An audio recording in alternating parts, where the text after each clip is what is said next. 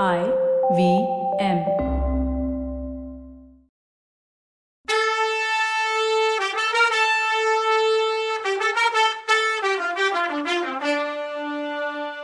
வணக்கங்க. நான் கவிதா பேசுறேன். வெல்கம் டு கதை பாட்காஸ்ட் சிவகாமியின் சபதம். இது எபிசோட் நம்பர் தொண்ணூறு.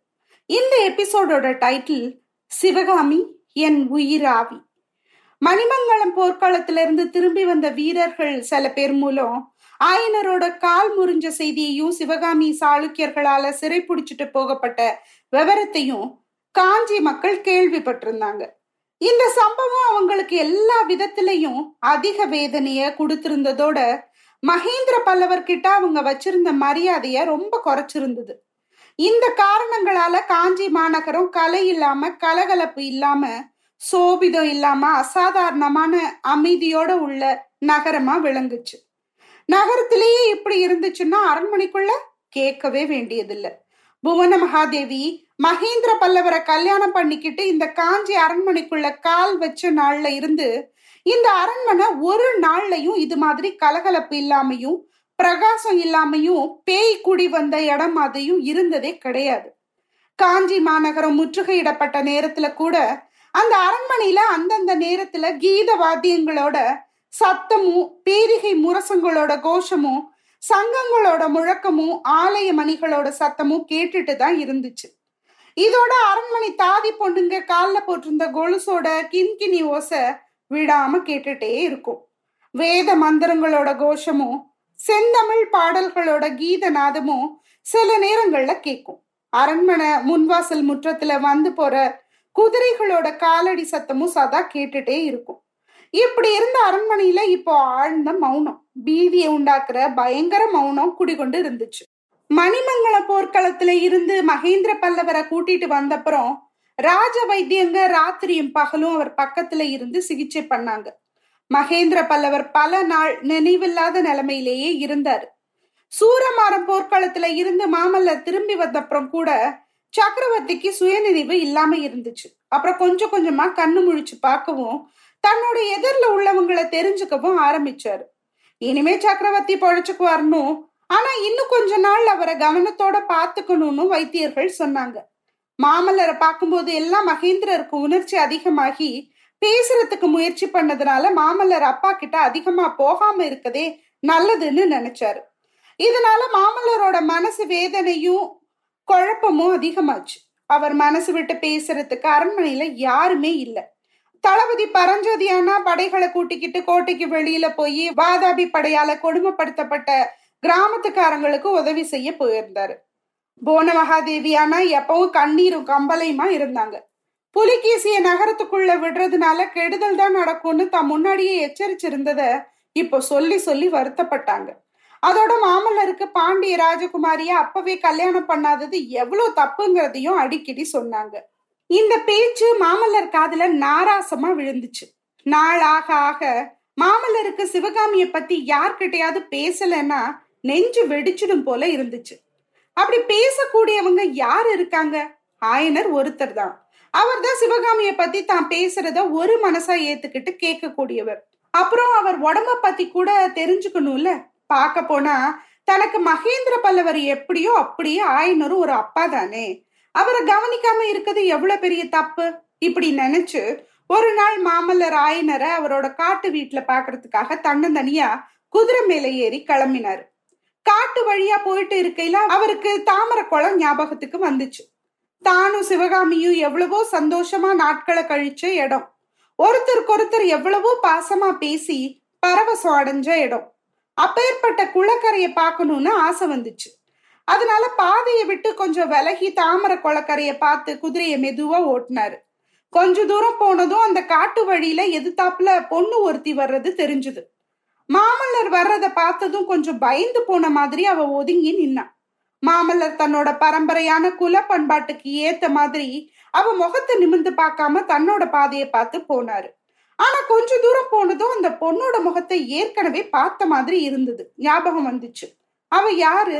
அவளை எங்க பார்த்துருக்கோன்னு யோசிச்சுக்கிட்டே மாமல்லர் தாமரை குளத்துக்கிட்ட போடுவாரு ஆஹா அதே பழைய தாமரை குளம் தானா இது? சிவகாமியும் தானும் எத்தனையோ சந்தோஷமான நாட்களை கழிச்ச கொளக்கரை தானா இது? ஆமா இதுதான். ஆனா அடியோட மாறி போயிருக்கே. மாமல்லரோட மனசு இருந்த நிலைய அந்த தாமரை குளம் பிரதிபலிச்சுது. பளிங்கு மாதிரி தெளிஞ்சிருந்த தண்ணி ததும்பிட்டு இருந்த குளத்துல இப்போ பெரும்பகுதி சேரா இருந்தது. பாக்குறவங்க கண்ணையும் மனசையும் ஒன்னா கவர்ந்து பரவசப்படுத்தின செந்தாமரை பூக்கள் குவிந்த மொட்டுகள் பச்சை வண்ண கொடைங்க இது மாதிரி கவிந்து படர்ந்திருந்த இலைங்க இது எல்லாம் இப்ப இல்ல. யானைகளோட கால்னால சேத்தோட சேர்த்து மிதிக்கப்பட்ட சில தாமரை இலைகள் இருந்துச்சு. வாடி வதங்கின இலைகளை உள்ள அந்த தாமரை கொடிங்க துவண்டும் ஒலந்தும் இருந்துச்சு. குளக்கரையில தழைச்சு செழிச்சிருந்த மரத்து கிளைகள் உடைக்கப்பட்டு பாதி மொட்டையா இருந்துச்சு. ஆ அந்த விசுப்பலகை அதுவும் பாதியில உடஞ்சு ஒரு பகுதி தரையில தூள் தூளா கிடந்தது. இன்னொரு பாதி அப்படியே உடஞ்ச முனையோட இருந்தது. மனசு உடஞ்ச மாமல்லர் அந்த உடஞ்ச விசுப்பலகை மேல உட்கார்ந்தாரு சுத்தி முத்தி பார்த்தாரு. பழைய ஞாபகம் ஒன்னை ஒன்னு தள்ளிக்கிட்டு போட்டி போட்டுக்கிட்டு வந்துச்சு. வசந்த காலத்துல காட்டுல உள்ள மரங்கள் எல்லாம் புது தளிர்களும் பூக்களுமா? குலுங்கிட்டு இருந்த நாட்கள்ல எத்தனையோ தடவை சிவகாமியை தேடிக்கிட்டு வந்தது உண்டு இங்க. கானகத்து பட்சிகள் கலகலன்னு சத்தம் போட்டுட்டு இருந்த நேரங்கள்ல அவரும் சிவகாமியும் அதே விசுப்பலகையில உட்காந்து கண்ணோட கண்ணும் கையோட கையும் மனசோட மனசும் பேசுற மாதிரி வாய் மூடி மௌனிகளா நேரம் போறதே தெரியாம இருந்தது உண்டு. கீழ்வான முகட்டுல பச்சை மரங்களுக்கு இடையில பொற்கொடத்தை வச்சது மாதிரி பூர்ணச்சந்திரன் உதயமாகும் போது அந்த முழு மதியையும் சிவகாமியோட முகத்தையும் மாமல்லர் எத்தனை தடவை ஒத்து பார்த்திருப்பாரு? தாமர குளத்துல ததும்புன தெளிஞ்ச நீரோட விளிம்புல நின்னு மேல தோணுன சிவகாமியோட உண்மையான உருவத்தையும் தண்ணியில தெரிஞ்ச அவளோட பிரதிபிம்பத்தையும் மாறி மாறி பார்த்து சந்தோஷப்பட்டது எத்தனையோ நாள். இந்த மாதிரி ஞாபகங்கள் எல்லாம் மாமல்லருக்கு ஆரம்பத்துல சந்தோஷத்தையே கொடுத்துச்சு. ஆனா இடையில இடையில இனிமே அந்த மாதிரி அனுபவங்கள் நமக்கு கிடைக்க போறதே இல்லையேன்னு நினப்பு வந்ததும் மனசுல சொல்ல முடியாத வேதனை வந்துச்சு. இனிமே பொறுக்க முடியாதுங்கிற மனசு நிலைமை வந்ததும் மாமல்லர் குதிச்சு எந்திரிச்சாரு. சீக்கிரமா எந்திரிச்சு போய் குதிரை மேல தாவி ஏறி ஆயனர் வீட்டை பார்த்து ஓட்டினாரு. காஞ்சில இருந்து கிளம்பின நேரம் அவர் மனசுல இருந்த அமைதி இப்ப இல்லை. அமைதிக்கு பதிலாகி இப்ப கோவமும் ஆத்திரமும் தான் அவர் மனசுல இருந்துச்சு.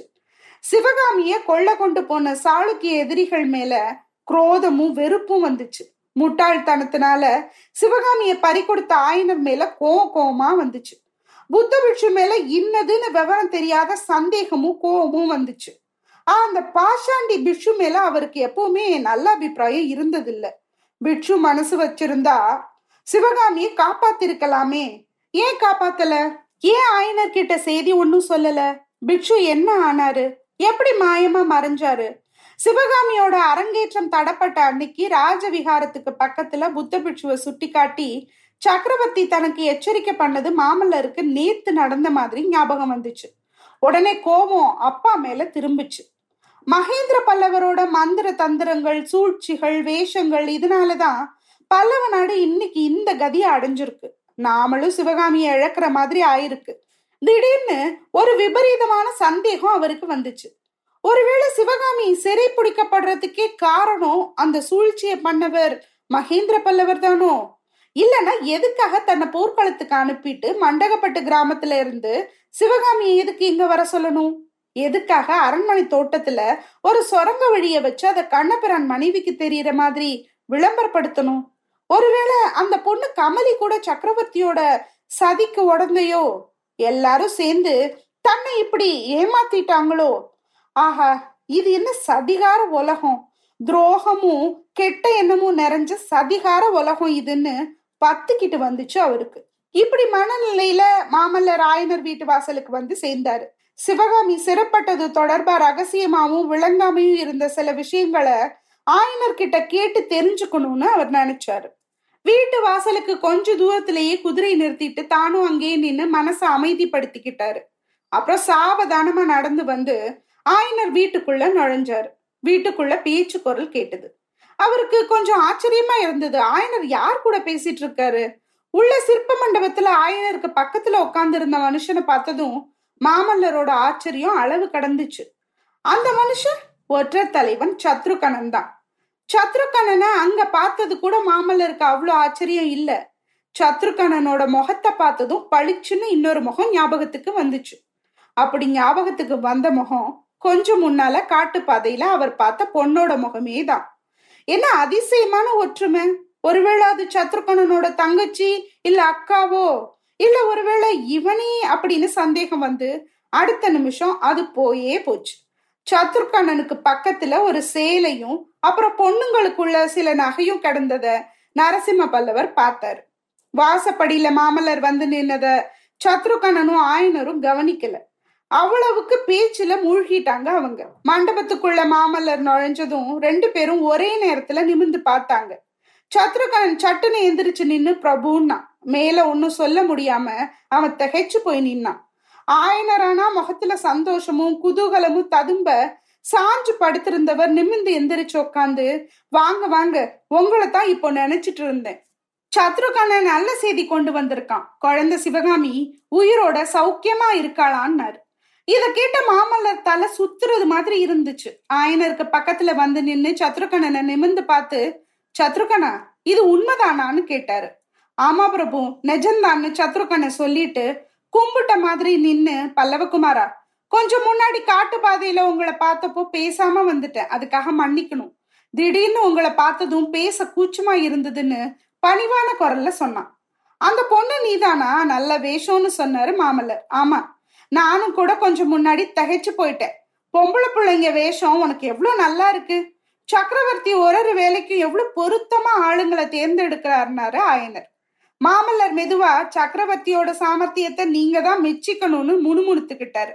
அப்புறம் சத்ருகனனை பார்த்து எதுக்கு பொண்ணு வேஷம் போட்ட? அப்படின்னு கேட்டாரு. சத்ருகன் அந்த வேஷம் போட்டதுனாலதான் சிவகாமியை பத்தி தெரிஞ்சுக்க முடிஞ்சது. தயவு செஞ்சு உட்காருங்க சத்ருகனை எல்லாம் வெவ்வரமா சொல்லுமா. நானும் இன்னொரு தடவை கேட்டுக்கிறேன்னு சொன்னாரு ஆயனர் மாமல்லர் உட்கார்ந்தாரு சத்ருகணனும் உட்காந்து தான் வரலாற சொல்ல ஆரம்பிச்சான். அது இதுதான். ஆயனரும் சிவகாமியும் காஞ்சி கோட்டையில இருந்து சுரங்க வழியா வெளியில போயிட்டாங்கன்னு தெரிஞ்சதும் சக்கரவர்த்திக்கு இடி விழுந்தது மாதிரி ஆயிடுச்சு. உடனே தானும் கோட்டைக்கு வெளியில போக முடிவெடுத்து படைகளை தயார் பண்ண சொல்லி கட்டளையிட்டாரு. அப்புறம் என்ன தனியா கூப்பிட்டு சத்ருகனா நீ இதுவரைக்கும் பல்லவ நாட்டுக்கு எத்தனையோ சேவை செஞ்சிருக்க. ஆனா அதை எல்லாத்தையும் விட முக்கியமான சேவை ஒண்ணு இப்ப செய்யணும். மாமல்ல மட்டும் இப்போ இங்க இருந்திருந்தா நானே அந்த வேலையை பண்ணுவேன். பல்லவ நாட்டோட மானத்தை காக்கிறதுக்காக நான் இப்ப போருக்கு கிளம்பணும். சிவகாமியை கண்டுபிடிச்சு அவளை திருப்பி கூட்டிட்டு வர்ற வேலைய உன்கிட்ட ஒப்படைக்கிறேன். சிவகாமியை மீட்டு கொண்டு வர முடியலன்னா அவளை பத்திரமா பாதுகாக்கணும்னு கட்டளையிட்டாரு. இத கேட்டு நான் திகைச்சு போனேன் பிரபு. சிவகாமி அம்மா சாளுக்கியங்க கிட்ட சிறப்பட்டு இருந்தா தன்னந்தனியா நான் என்ன பண்ணுவேன் அப்படின்னு. கஷ்டமான வேலையா இருக்கிறதுனாலதான் உன்கிட்ட ஒப்படைக்கிறேன் சத்ருகனா நீ இது வரைக்கும் எத்தனையோ வேஷம் போட்டிருக்க. அது எல்லாத்தையும் விட உனக்கு நல்லா பொருந்தக்கூடிய வேஷம் ஒண்ணு இருக்கு. அது பெண் வேஷம்தான்னாரு. நான் உடனே சக்கரவர்த்தி என்ன சொல்றாருன்னு புரிஞ்சுக்கிட்டேன். அது மாதிரி வேஷம் போட்டுக்கிட்டு காஞ்சியை விட்டு கிளம்பி முதல்ல இந்த வீட்டுக்கு வந்தேன்னு சொன்னா சத்ருக்கனு. அதுவும் சக்கரவர்த்தி யோசனை தானா? இன்னும் என்னென்ன முன்னேற்பாடு செஞ்சு வச்சிருக்காரோ எங்க சக்கரவர்த்தி? நரசிம்மரே மெல்ல மெல்ல தான் புரிஞ்சுப்பீங்க எங்க சக்கரவர்த்தி பத்தி. என்ன நடக்குதுன்னு அடுத்த எபிசோட்ல பார்க்கலாம். அது வரைக்கும் நன்றி வணக்கம்.